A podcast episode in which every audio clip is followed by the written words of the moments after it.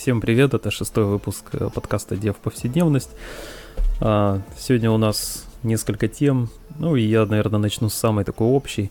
На глаза попалась статья из последней рассылки Stack Overflow про удаленную работу. Дело в том, что в Stack Overflow уже около 10 лет больше трети сотрудников — это удаленщики, и менеджмент их часто устраивает конференц-связь со всеми сотрудниками.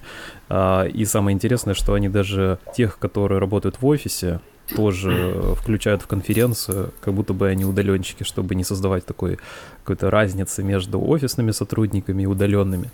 Ну и сейчас коронавирус, и с понедельника этой недели они там выпустили пресс-релиз, они объявили, что у них все сотрудники переходят на удаленную работу, и они попросили своих сотрудников, удаленщиков, какой-то написать такие советы, которые бы помогли другим сотрудникам, которые не привыкли в таком формате работать, как они могут себя организовать.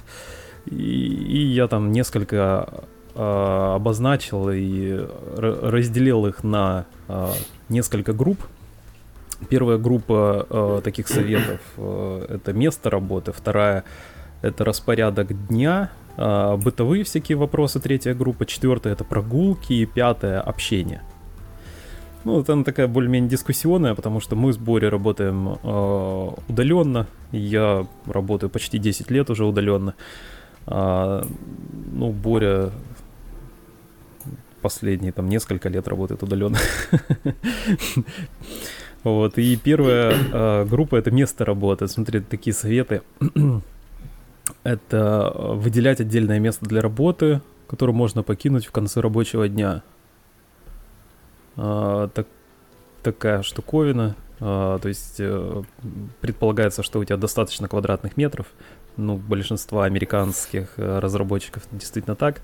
Ну, и у тебя есть какая-то отдельная комната, я не знаю, там, в которой ты можешь разместиться и закрыть дверь в конце рабочего дня и как бы оставить все дела, создать такую психологическую, комфортную, домашнюю территорию, которая не пересекается с рабочей территорией. Бурь, может, тебя что-нибудь добавить есть по этой штуке? Нет, пока ничего. Окей. Второй пункт тоже касательно места работы. Это если дома есть дети. Ну, это вот мой кейс. Правда, я ничего такого не делал, но для меня это тоже была такая новая штука. Но у меня достаточно все организованные, потому что я уже давно работаю. Вот даже сейчас они находятся там на первом этаже и ведут себя достаточно тихо, занимаются своими делами, знают, что я работаю, знают, что шуметь можно там утром, в обед и вечером, а когда я занят, обычно у нас тихо. И один из сотрудников рекомендует устанавливать правила и, например, вот на ручку входной двери у себя там в комнату можно вешать какой-нибудь специальный знак, например, там красный знак, это значит ты занят, зеленый знак, можно к тебе зайти, что-то такое. И третий совет, тоже касательно места работы, это одевать специальную рабочую одежду. Наверное, это хорошая идея, то есть тоже такой дополнительный психологический маячок, который напоминает тебе, что ты на работе, либо ты дома. Когда ты снимаешь такую одежду, одеваешься в пижаму, там дома ходишь, то ты тоже ощущаешь, что ты как бы пришел домой. Тоже такую можно создать иллюзию. Ну, то есть иметь специальную как бы рабочую одежду и ее одевать, чтобы вот подчеркнуть границу между личным и рабочим пространством. Ну, это первая категория. Вторая категория это распорядок дня. Первое это, ну, очевидно, достаточно это придерживаться распорядка. Второе это второй такой совет это по возможности. Понятно, что не у всех это возможно. Выключать телефон, Slack, там, кто какими мессенджерами пользуется, вообще откладывать, может быть, его в другую сторону.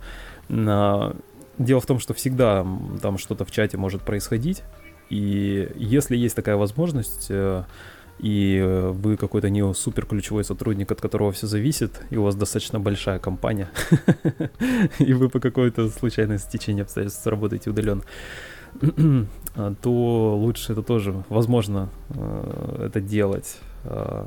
Ну, это такой совет, который, скажем, в нашей компании мы с Борей работаем вдвоем, и у нас часто клиенты, они достаточно сильно зависят от нас, и если что-то пойдет не так, то кроме как к нам часто некому им обратиться. Такой мощный вендорлог. И у нас, наверное, будет очень неэтично по отношению к клиенту отключать телефон, даже если очень хочется это сделать. И такой третий пункт в этой же категории распорядка дня – это знать свое самое продуктивное время. У меня, например, это утро, и я утром стараюсь учиться, и это плавно как-то перетекает в работу. И вот вокруг самого продуктивного времени организовывать свое рабочее время. Вот такие три пункта. Следующий — это бытовые вопросы. Для меня это такое больное место, потому что долго я уже работаю и немножко, на самом деле, так неряшливо достаточно себя веду в бытовых вопросах. То есть, там, например, могу не побриться несколько дней. Ну, как бы не надо же ни с кем общаться. И вот здесь как раз совет, то, что нужно умываться, там, бриться, не носить одну и ту же пижаму 3 дня подряд. Иначе все это может привести, в конце концов, к какой-то психологической неприятному состоянию. Второй совет такой необычный. Женщина поделилась, напомню, что это советы сотрудников Stack Overflow. Вот, в общем, она говорит, что когда она работает в офисе, ну, там можно совмещать, можно какое-то время работать в офисе, какое-то время удаленно. Есть сотрудники, которые предпочитают всегда работать в офисе. Им так удобнее просто организовать командную работу. Женщина говорит, что она приносит на рабочее место какую-то корзинку такую с снеками, с напитками, и когда они заканчиваются, этот признак для нее, что пора там как-то оставить рабочее место и что-нибудь такое подвигаться, либо что это настал обеденный перерыв. Вот, возможно, тоже неплохая идея, но мне кажется, она может вылиться в то, что у тебя и так как бы мало поводов двигаться, ты и так находишься часто дома, ты еще притащил корзинку с едой на стол, ты как бы начинаешь там еще и есть, и толстеешь. Короче, мне кажется, это как-то не очень хороший совет. Ну и к таким ежедневным бытовым вопросам это готовка еды. Опять же, если ты одинокий человек или не одинокий, ну, в общем, ты дома один, работаешь удаленно, то есть соблазн питаться абы как. И тут все-таки нужно как-то себя организовать и готовить нормальную еду, более-менее полезную. Прогулки, такое мое любимое, но тоже мое больное место, особенно тут я живу в Уфе, Боря в Краснодаре, ему поудобней. У нас тут холодно половину года и как-то не очень часто хочется выходить на улицу, но в принципе, видимо, надо себя как-то тоже организовать. Прогулки очень важны, потому что часто бывает такое, у меня, по крайней мере, точно, что в течение дня я могу прям ощущать, что такое, ну, что какой-то психологический дискомфорт из-за того, что я весь день провел дома. И это не очень хорошая ситуация. Ну, мне она, по крайней мере, не очень нравится. И вот полезно, ну, очень важно выходить на улицу, там, ловить солнце. Что еще, наверное, более важно, это воздух свежий. Все-таки в квартире, там, ну, только если очень хорошая вентиляция, наверное, это как-то решает вопрос. Но в большинстве случаев это не так. И даже вот американцы, хотя у них с вентиляцией там все намного лучше, чем у нас, они рекомендуют выходить и гулять на свежем воздухе. Ну, это приятно, плюс пространство, какие-то новые формы, образы. Для мозгов хорошо. И это уже от себятина. Мои личные наблюдения. Ну и устраивать прогулки до начала работы и после ее окончания. Опять же, чтобы как бы такое очертить время работы. Вот такое, например, до начала работы ты прогулялась 15-20 минут и после окончания тоже 15-20 минут. Последний пункт из этих всех советов, такая категория, это общение. Тут всего один совет, но он про то, что во время удаленной работы мы не практикуем так активно навык использования языка тела, мы не используем мимику чаще всего, то есть вот сейчас, например, я общаюсь, в общем-то, с микрофоном, мы не сталкиваемся с людьми в коридоре, то есть у нас нет таких смолтоков и все такое. Поэтому тут как-то одна базовая рекомендация — это оверкоммуникация. То есть больше писать, больше общаться, больше, чем обычно мы это делаем. Ну, такие вот советы. У тебя что-нибудь добавить? У тебя же какой-то опыт накопился. Может быть, у тебя какие-то советы есть? Как можно? Ну, все то же самое. Там, в принципе, мне кажется, человек, программист, сам поймет, способен, если он может анализировать, размышлять, то он, наверное, способен будет понять, что ему мешает, что нужно сделать. Ну, там, в общем-то, примерно те же рекомендации, что и ты сказал, они, конечно, помогают. Ну, это больше вопросы здравого смысла. Мне кажется, до этого каждый человек через свой опыт даже интереснее к этому прийти. Ну, я согласен, да, что гулять полезно. Сложно, по поводу общения, я даже недавно слышал лекцию очень интересную на TED по зависимостям. Она может быть спорная по алкогольным зависимостям. В основном про алкогольную зависимость рассказывал лектор.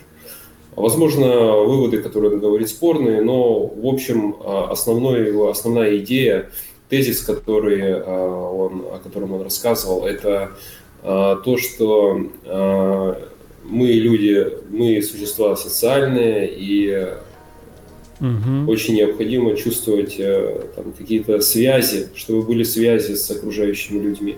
Если этих связей нету, если человек чувствует себя каким-то чипенцем, то ему легче поддаться различным зависимостям. Там неважно, не обязательно, в принципе, это алкогольная, это любая другая какая-то зависимость. Похожие опыты были проведены и на крысах, то есть им давали две канистры, с которых они могли пить. В одной канистре был наркотик, от которого крысам очень хорошо. Но если условия такие, что между этими мышами или крысами нету никакого общения, если они подвержены стрессу, то они предпочитают наркотик. Если же у них там есть лабиринты, у них есть какие-то там развлечения, если они общаются активно друг с другом, там любовью занимаются часто, то они практически не пользуются канистрой с наркотиками. И еще интересный момент, он рассказал про наркоманов, то, что мы относимся к наркоманам обычно как человек, который уже конченый, да? Он интересное замечание сделал о том, что вот смотрите, а вы же, если в Штатах, например, или где там, или в Австралии, кажется, в Австралии была лекция, если вы сломаете ногу и вас отвезут в больницу, вам же какое-то обезболивающее вколят, а это чаще всего, это наркотические препараты. И если там серьезная какая-то операция прошла, то вы, может, будете на этих обезболивающих довольно долгое время, и при этом, если человек социально активный, если у него есть родственники, близкие, друзья, знакомые, он общается с ними, он ими принят, он чувствует, что он им нужен, то он не становится наркоманом. Да, поэтому это в пользу общения. Общение очень важно, согласен. Угу. На любой работе, не только программист. Да. В принципе, да. В принципе, я так скажу, что у меня свои какие-то, то есть у каждого человека там какие-то свои вырабатываются какие-то правила игры, но всегда полезно как бы напомнить себе вот то, что я сейчас рассказал. Может быть, какую-то новую фишку я попробую, может быть, с одеждой. Попробую, наверное, больше гулять. Я часто делаю перерывы, например. Это мне очень помогает. Про перерывы, да, вот это я бы сказал, действительно, вот это очень хороший совет. Делать часто перерывы, вот работать в этом, например, каждые 25 минут или 30 или 20 минут ты делаешь какой-то небольшой перерыв. Неважно, насколько сложная задача или насколько ты увлечен. Да. Потому что, когда ты делаешь перерыв, это реально очень помогает в решении задач. Как это ни странно.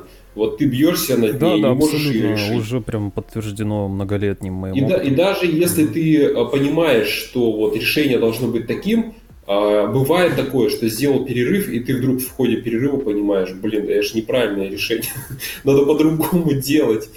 И это экономит время, это очень полезно. Частые перерывы действительно очень полезны. Вот это очень хороший совет, я считаю. Это, помнишь, то, что мозги могут работать в таком концентрированном режиме, да. Ну, если сильно упрощать, и таком рассеянном режиме. И когда ты делаешь перерыв, у тебя как бы происходит вот этот переход, и ты можешь в рассеянном режиме как бы охватить больше такой панорамный вид на проблему. Да, как бы взглянуть со стороны на все это, что-то вроде на проблематику. Да. Все равно мозги продолжают работать, даже если ты перерыв делаешь, они все равно продолжают работать. Очень важна эргономика, то есть это все вот рабочее место, например, там, у меня стол, вот сейчас я записываю подкаст, я стол поднял, то есть я стоя записываю подкаст. Хорошее освещение, я над этим работаю уже, там все никак не могу себе хорошую лампу сорганизоваться, сделать. Есть просто отличные лампы вот у Бори, как там она называется, какой-то с керамической горелкой, она такой прям создает супер-мега качественный свет, очень приятный для глаз. Такое ощущение, что ты помыл глаза, когда в комнате освещение с этой лампой. Ну, у меня такое ощущение, что у меня солнце взошло. Оно очень яркое. А ты ее сейчас включаешь или как? Ну вот сейчас я включаю, когда работаю. Mm-hmm. Я не включаю. Я обычно вот у меня таким образом стол стоит, что я смотрю на монитор, а за монитором у меня окно. Угу, и да, у меня там жалюзи на этом окне. Я открываю жалюзи, чтобы можно было вдаль посмотреть. Это очень хорошо расслабляет глаза, но это просто приятно. Угу. Психологически приятно, не чувствовать себя в таком прям замкнутом пространстве. Да, да. И да, я включаю еще эту свою горелку, свое солнце. Ну, я тебе скажу, что я когда у тебя там работал какое-то время, то это даже определенным образом на настроение сказывается. Да, настроение улучшается. Желтые вот эти лампы, они какие-то такие, ну, они не такие все равно яркие, и свет от них не дает такой четкости изображения, и как-то все равно в тенях как-то, это особенно заметно после, на контрасте, после этой лампы. Это сильно заметно. Ну да, освещение, вентиляция, положение тела, настроение. То есть важно еще, как ты там развалился в кресле или ты там собран такая. Угу. Ну, в общем, это все влияет. Ты музыку слушаешь, внимание, когда работаешь? Когда нудное что-то, я включаю очень такую... Когда мне приходится нудное что-то делать, я включаю расслабляющую такую. JavaScript? Я включаю музыку, чтобы было не сильно скучно, потому что думать вообще не приходится. Бывают такие задачи, выполняешь, где думать вообще не надо. Это да, бывает. И чтобы просто было весело, я включаю, знаешь, такая расслабляющая музыка. Очень, даже если ты там chill-out или там calm music в Ютубе, такие запросы вобьешь, то... Много там самого разного. Очень спокойно, там обычно виды природы, там иногда мне фортепиано нравится послушать, там мелодичные темы. Супер, я еще хотел последнее, наверное, сказать, что вот сейчас активная вот эта кампания, в СМИ регулярно пишут о рекомендациях к изоляции там в некоторых странах, типа Италии, в некоторых штатах США, типа Юты, типа Нью-Джерси, кажется. Ну, в Нью-Джерси, Сергей, что комендантский час у нас, короче, у них. Удаленная работа, это, мне кажется, получит вторую популярность, потому что сейчас больше людей попробуют, что это такое, и все больше людей будут переходить на удаленные. Ну, это не для всех, Артем. Удаленное не для всех. Это все равно, вот когда ты с людьми общаешься, мне кажется, большинству людей все-таки больше бы нравилось общаться с окружающими людьми. Это приятнее, это интереснее, ты вот... Согласен. То есть, если у тебя хорошая здесь компания... такая работа, что ты прям сидишь дома, в четырех стенах перед этим компьютером и общаешься с программами. Как бы это, я скажу тебе, не для всех. Ну, иногда у тебя просто нет альтернативы, как в нашем случае. То есть, ну... Нам сложно будет как-то, наверное, и сохранить какой-то уровень зарплаты, при этом работать. Ну, из-за зарплаты, да. А вот если ты пойдешь, например, попробуешь там волонтером где-нибудь или просто в путешествие отправишься, вот как, скажи, по своим ощущениям, что тебе больше понравится? Сидеть дома перед компьютером или пойти, например, в велопоход со своими знакомыми, с которыми тебе приятно вместе проводить время? Мне вспоминается история про... Я сейчас эту книгу... Чисто по не по развлекательной составляющей, а по именно по вот общению. Вот, ну, прям видно же, что это совсем разные как бы деятельность, жизнь по-другому проходит. Ну да, я вспомнил историю в связи с этим. Как бы я с тобой согласен, да, для большинства действительно это так. И мне бы, наверное, приятнее было действительно проводить время в компании. В кругу близких и хороших знакомых. Да. Такой добродушной какой-то, приятной атмосфере. Атмосфере, да. Это все этого хотят. И в том числе, мне кажется, и интроверты тоже. Ну, не все. Помнишь эту историю про монаха, которого посадили буддийского в тюрьму, и он по прошествии 2 лет, он там написал книгу и говорит, сказал, что это были самые лучшие годы его жизни. Потому что он спокойно там их не надо было ни с кем общаться.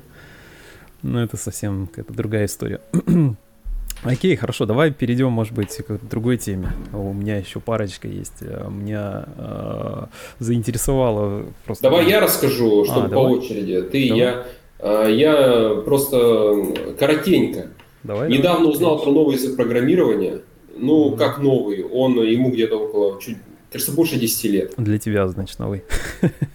Давай. Да, он не совсем новый, он основан на Smalltalk. Он очень похож на Smalltalk. Okay. И этот язык называется Pharo. Pharo. Слышал про такой? Первый раз слышал. Это с французского языка переводится «маяк». У него логотип такой, написано Pharo, а в О нарисован такой маячок. Этот язык необычный тем, что у него всего 6 ключевых слов. И он очень простой. Ну, понятно, 6. На главной странице, например, весь его синтаксис на почтовой такой открытке. Ну, это так, рекламный такой ход. То есть весь язык, как пользоваться языком, можно уместить на одной почтовой открытке. Там совсем коротенько написано. И в этом языке нету никаких примитивных типов. Там все объекты. И он очень динамичный. У него сразу уже есть готовая IDE, в которой можно работать. Ну, такой какой-то необычный язык, если честно. А это компилируемый или что это вообще такое? Это язык динамический? Нет, это не строгая типизация, там нету типов вообще. И он не компилируемый. У него виртуальная машина, она тоже написана на Pharo, и он... Компилируется в C язык. Его фишка то, что он невероятно простой и очень динамичный. Настолько динамичный даже, удивительно, что можно подменять суперкласс. Ну, то есть там есть наследование. Ну, тут написано, что да, объектно-ориентированный язык. Да, это объектно-ориентированный язык, да. Это вот там все объекты. И он настолько динамичный, что можно даже суперкласс подменить. То есть тебе не надо перезагружать программу, ты можешь методы поменять, ты можешь зависимости изменить тут же в самой программе. Да, очень необычно прям. Да, этим он необычен. То, что можно дебаггер, внутри дебаггера зачем-то, я не знаю зачем, но там так написано. 6 ключевых слов, ты говоришь, да? Да. Офигеть. Ну ладно, все тогда. Go убираем с пьедестала простого языка, да, там с 25 ключом. Ну, там есть еще проще, но что такое вменяемое и всего 6 ключевых слов. Да, я нашел эту открытку. Действительно забавно. Ладно. Окей, ну я не уверен, что я буду даже смотреть, то есть, а ты не смотрел куда его можно приложить, то есть я тут глянул на каких-то закладках. Он во всех, и в вебе, и десктопные приложения, его везде можно использовать. Обалдеть, ну очень необычно, супер, ладно, спасибо. Я не знаю общую тему, у меня есть общая тема, это про историю интернета, я не знаю, как меня туда занесло. Я просто для себя с удивлением обнаружил, что такое интернет, как это расшифровывается. Я что-то как-то никогда не задумывался. Ну, то есть я думаю, что даже я встречал пару раз, но как бы не придавал этому значения. Но у тебя, ты знаешь, что такое интернет? Что это за аббревиатура? Я уже забыл. Да, мы так часто им пользуемся, и вполне вероятно, что можно легко забыть. Это... Ну, нет, наверное, это так и есть, это сетка какая-то, да. а интер это intercommunication, может быть. О, ты почти угадал. Interconnected Networks. Ну, интернет. Это Interconnected Networks. То есть это соединенные подсети или сети. И я что-то там читал, и про TCP немножко. Ну, так... Артем, а чем отличается Connected от Interconnected? Просто как бы, ну, назвали бы Connected Networks. А Interconnected это? Ну, мне кажется, Interconnected лучше слово подходит, потому что, смотри, если просто Connected Networks, то Inter, оно создает ощущение туннеля, то есть ты можешь, например, обратиться к сети С через сеть Б, находясь в сети А. То есть, там, ну, то есть у тебя А и С, они не соединены, но они Interconnected, то есть они соединены посредством чего-то. Ну, не знаю, надо посмотреть определение слова interconnected и сравнить. Что мне казалось, что... Ну, то есть у тебя нет прямого коннекшена между сетью А и С подсетями. Но ты можешь общаться, тем не менее, используя промежуточную сеть, подсеть Б. Именно поэтому, может быть, interconnected. Я смотрел про... Посмотри там параллельно, а я пока скажу тебе, что... Ну, возможно, что здесь такое обозначение, что... Вот представь себе там три узла и connected, это то есть тебе нужно... Это я так понял, я могу ошибаться. Тебе нужно карандашом провести линии между этими тремя узлами. И вот ты их связал, ты их соединил, они соединены этой линией. А interconnected, предположим, 4 узла, и ты нарисовал такой прямоугольник. А interconnected, это когда еще будут нарисованы диагонали. То есть там не только, недостаточно не просто соединить какие-то 4 разных узла, но и еще каждый узел имеет связи со всеми другими. То есть такой тип связи, это называется interconnected. Ну, понятно почему. Ну, это же не совсем так, если говорить про интернет. Например, ты являешься частью, у тебя же один кабель только, ты же не соединен со всеми узлами в интернете. То есть это не всегда так. Ну, хороший вопрос, наверное. Interconnected. Даже не знаю, как это правильно перевести. То есть соединенные — это connected, а interconnected... Взаимосвязанные, наверное. Взаимосвязанные, взаимосоединенные. Да. Окей. Мне стало интересно, когда впервые стал использоваться TCP/IP протокол. Он был введен в эксплуатацию 1 января 1983 года. А до этого, ну то есть там вот, считаю, это время старта интернета в том современном виде, в котором мы его знаем, более-менее. И до этого использовался другой протокол. Потому что сама вот эта идея сети, она там в каком-то 69-м или что-то таком, ну, в середине прошлого века она возникла. И уже создали первую такую сеть Interconnected. А предшественник TCP/IP был NCP. Такой протокол для симплексной передачи данных. Я сейчас подробнее объясню, что это такое. NCP расшифровывается как Network Control Program. Программа сетевого контроля. Не знаю, почему они ее так назвали. То есть позже стали использовать слово протокол. Хотя слово протокол использовали и раньше, когда была телеграфная передача данных. То есть с помощью там телеграфов передавали друг другу данных, они использовали определенные протоколы передачи, то есть нужно было совершить определенный ритуал на одной стороне, определенный ритуал на другой стороне. Так вот, NCP, предшественник TCP/IP, это был симплексный протокол. Симплексный протокол — это когда передача работает в одном направлении. То есть, если ты хочешь общаться, получать и отправлять данные с каким-то удаленным узлом, то тебе нужно создать два соединения. И использовались два порта. То есть, открывая два соединения с использованием двух портов. И один был порт для передачи, а другой был порт для чтения данных. Вот TCP протокол, он как бы эту модель упростил. И мне стало, в принципе, интересно, что такое симплексный протокол, какие, может быть, еще там примеры. Это вот, например, рации. Когда один говорит, то все другие слушают, потом эту кнопку отжимают и обычно подтверждают, что окончили передачу, и тогда кто-то другой может начать передачу и также подать признак, что он завершил передачу данных по рации. Тоже, видишь, у них какой-то протокол есть, по которому, которого они придерживаются для передачи данных. И оказывается, вот такие симплексные протоколы, они достаточно давно были в ходу, и вот телеграфная связь, мне просто как-то там все в интернете начнешь что-нибудь смотреть, и там глубоко можно закопаться.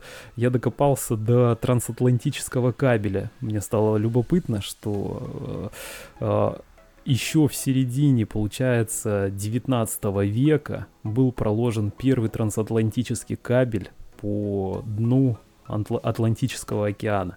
Он соединил, получается, Канаду и Ирландию. Ну, вообще, в принципе, он соединил вот эти две части мира, Запад и Восток, там, Европу и Америку.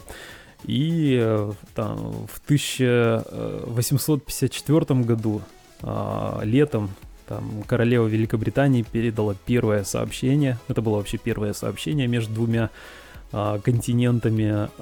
Она какое-то поздравление президенту тогдашнему Соединенных Штатов передала.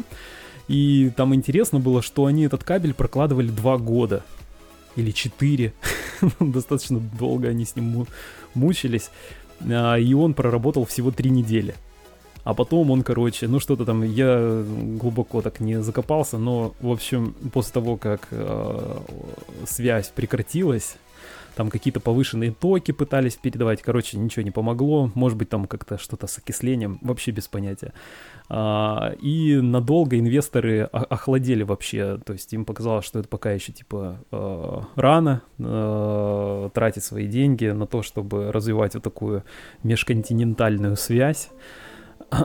И только спустя там почти 10 лет, там 8 лет заново попробовали проложить кабель уже с какими-то другими материалами, и он уже прослужил значительно дольше.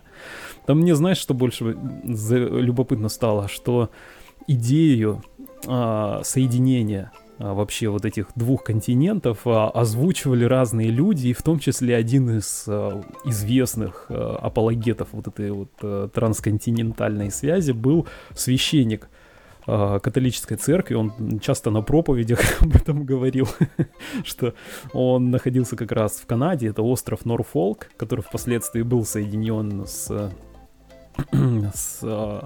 Ирландией. Вот как раз кабель, он из крайней точки вот этого канадского острова Норфолк на севере с Ирландией, то есть как-то самое кратчайшее такое расстояние нашли. И священник, который там проповедовал на этом острове, он регулярно об этом заявлял, осведомленный очень человек был. Для меня это было, пожалуй, одна из таких необычных особенностей того, что я узнал.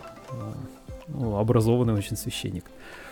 Еще знаешь, что это я добавлю, коротенькую вставочку, что, оказывается, телеграфная вот такая связь, когда вот там, передавали телеграммы каким-то таким образом, она просуществовала достаточно долго, до 2006 года, и занималась ей компания Western Union. Она была Western Union в первую очередь была компания по передаче телеграмм между континентами, самая известная в Америке. В 2006 году они закрыли это подразделение по передаче телеграмм. Такая вот история. Ну все, у меня я поделился этой частью. И парочку инструментов я хотел еще в подкаст затащить. Это Ngrok. Очень удобный, бесплатный причем инструмент для моментальной публикации какого-то локального своего сервиса в интернете. То есть можно одну команду простую, набрав Ngrok, например, 80 HTTP, получить такой в консоли, откроется черный экран, там будет URL, как можно зайти через интернет и скинуть эту ссылку кому-то. Причем есть UI, там же в этом терминале будет видно статистика запросов, ну то есть видно прям приходящие реквесты, а есть еще веб UI. Можно его открыть и посмотреть более подробную информацию, такую развернутую, повторить какие-то запросы. Можно туннелировать HTTP, HTTPS, веб-сокеты, TCP-трафик, в принципе. Можно легко добавить авторизацию. Ну вот, в общем, основные такие особенности. Там написан полностью на Go. И есть платные тарифные планы. Я так понял, за счет этого существует бесплатная версия. Ну вот такой инструмент. Боря, у тебя какая-нибудь тема есть? По времени как? Еще... По времени у нас еще чуть-чуть есть, да. Минут 10. Ну, можем обсудить вот именование в таблицах в SQL. Давай я тогда закончу. Давай. Этим BoltDB. Давай? Да, конечно. Окей, давай про именование. Ну, я думал, ты сейчас хочешь про DB рассказать. Ну, я могу, в принципе, сейчас как-то... Давай, рассказывай. Окей, есть база данных. Мне она заинтересовала в первую очередь тем, что она достаточно короткая. Весь исходный код это вмещается в 3000 строк. Она очень популярная, это key-value база данных, она чем-то напоминает SQLite в том плане, что это embedded база, и данные хранятся в одном файле. Это почти простой key-value storage. Она, к сожалению, или я уж не знаю, ну в общем, она очень достаточно стабильная, и 2 года там уже ни одного коммита. Сам автор написал, что она очень стабильная, и нет смысла ее как-то дорабатывать, и фичи никакие он не хочет добавлять. То есть ее вполне хватает вот в том виде, в котором она есть. Поэтому 2 года и никаких коммитов. Она отлично подходит для тех задач, когда есть интенсивное чтение. То есть это embedded база данных, то есть не нужно... Ну, например, если есть желание подключить SQLite, то в Go, например, возникает проблема с транскомпиляцией, или как она правильно называется, когда ты компилируешь, находясь в Linux под Windows, то там нужна специальная библиотека libc, чтобы собрать SQLite. Ну, что-то нужно, короче, проделать больше действий, чтобы скомпилировать и получить на выходе бинарник. То здесь чистый Go, очень лаконичный, достаточно стабильный. Что в нем есть? Транзакции на чтение, на запись. И, то есть там в принципе есть транзакции, что приятно. То есть можно объединить группу каких-то процедур, каких-то операций с данными и сделать ее атомарной. Есть автоинкременты. Что мне больше всего понравилось, то, что ты можешь разбить, то есть автоинкремент это для ключа, то есть можно сделать автоинкрементный ключ, и можно разбить свой storage на так называемые бакеты, такие на корзинки, и что еще более интересно, что бакеты могут быть вложенными, то есть у тебя может быть какой-то ключ, value которого может быть бакет. Ну, вот такая, пожалуй, любопытная особенность этого сториджа. Есть итерация по ключам бакета, используется курсор, и можно двигаться в любых направлениях. А аналоги какие у него? Да, куча аналогов на самом деле. А чем он выделяется среди аналогов? То, что он написан на чистом Go, и то, что ты в Go-приложении можешь его легко встроить. То есть обычно тебе нужно какое-то, вот, например, ты пишешь какое-то приложение десктопное, или, я не знаю, ты пишешь какой-нибудь веб-сайт. То есть это будет не сторонняя в виде библиотеки? Да, да, это будет 3 строчки кода, которые компилируются, и у тебя прям внутри своя база данных, ты собираешь, тебе не нужны никакие зависимости, ну, в принципе, в Go Там в конечном счете все равно один бинарник на выходе получается. А у него есть persistence? То есть, если программа завершается, он где-то в файле может это сохранить? Данные, да, он сохраняет это все в файле. Как SQLite. То есть, все данные хранятся в файле. Да, этот файл имеется в виду, допустим, я в Windows запускаю из какой-то папки этот бинарник, предположим, и этот файл будет в этой папке или там как-то хитрость? Это ты сам указываешь. То есть там просто такой же интерфейс, достаточно типичный open метод, и ты там указываешь путь к файлу, ты можешь, где тебе хочется, разместить. Вот. Что чем там... ты, то есть получается его выгода в том, что не надо какие-то еще сторонние, типа Redis, да? Redis да, не да. надо запускать. Да. Да, тебе не нужен какой-то отдельный сервер. Тебя вот все, собственно. Ну, в нашем проекте ты бы предпочел что, BoltDB или Redis? У нас другая специфика. Я бы все-таки его предпочел, знаешь, когда у тебя не сетевое приложение, когда у тебя concurrency не остро стоит, то есть у тебя нет такой острой задачи. То есть, например, там какое-то десктопное приложение или что-то такое, знаешь, утилита командной строки. Или, может быть, это веб-сервер, но который больше на чтение. То есть он очень прям прекрасно работает с чтением. Там индекс по ключам это B3. Ну, такой типичный, он во всех базах данных. В Postgres это стандартный индекс. Но если веб использовать, например, да. ну, в Go, допустим, в чем отличие? То есть, я например, так, захотел... Что, да, ты можешь на BoltDB написать крупный проект. Можешь даже какой-то сложный веб-сайт написать. И есть даже CMS, который использует BoltDB, что меня, в принципе, удивило. Наверное, поэтому я про него и вообще заговорил, потому что там есть такой раздел, типа, где используется прямо сейчас BoltDB. И там, знаешь, там даже есть CMS, есть файловые системы, там какие-то штуки для кэширования тоже. Ну, в общем, я... Может, я что-то пропустил, напомни так, на всякий случай. А если я мэп буду использовать как аналог? Ну, то есть я, допустим, пишу Go-приложение, и я захотел использовать мэп, то есть в памяти какая-то структура данных... Единственное, только надо про persistence. Ты не сможешь, первое, тебе будет сложно достаточно сделать итерацию, то есть навигацию по этим ключам, а в BoltDB все ключи уже отсортированы.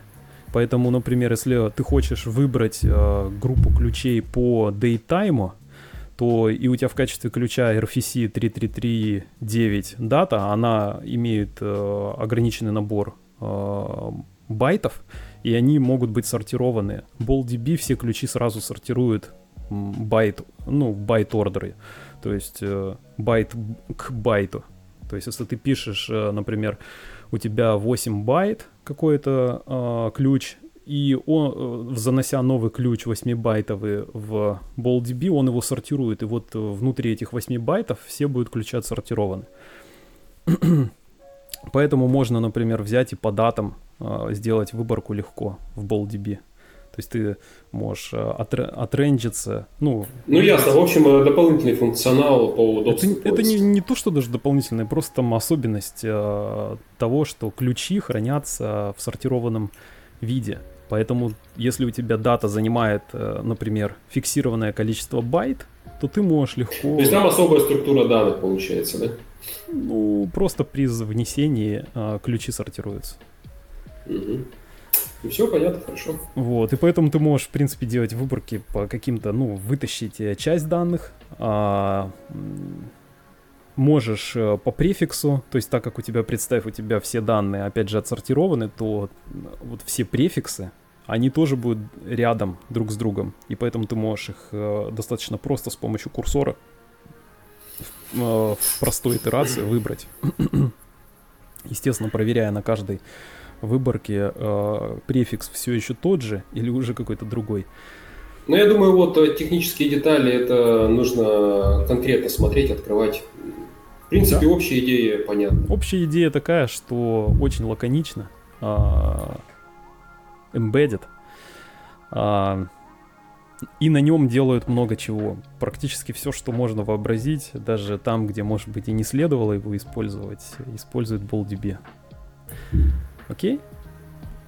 Давай, твоя тема про именование. А время есть еще? Может, тогда перенесем или как? Ладно, давай тогда на следующий раз. Да, давай. Мне кажется, мы уже много времени потратили на запись. Угу. Ну все, давай тогда через недельку запишемся еще раз. Хорошо, пока.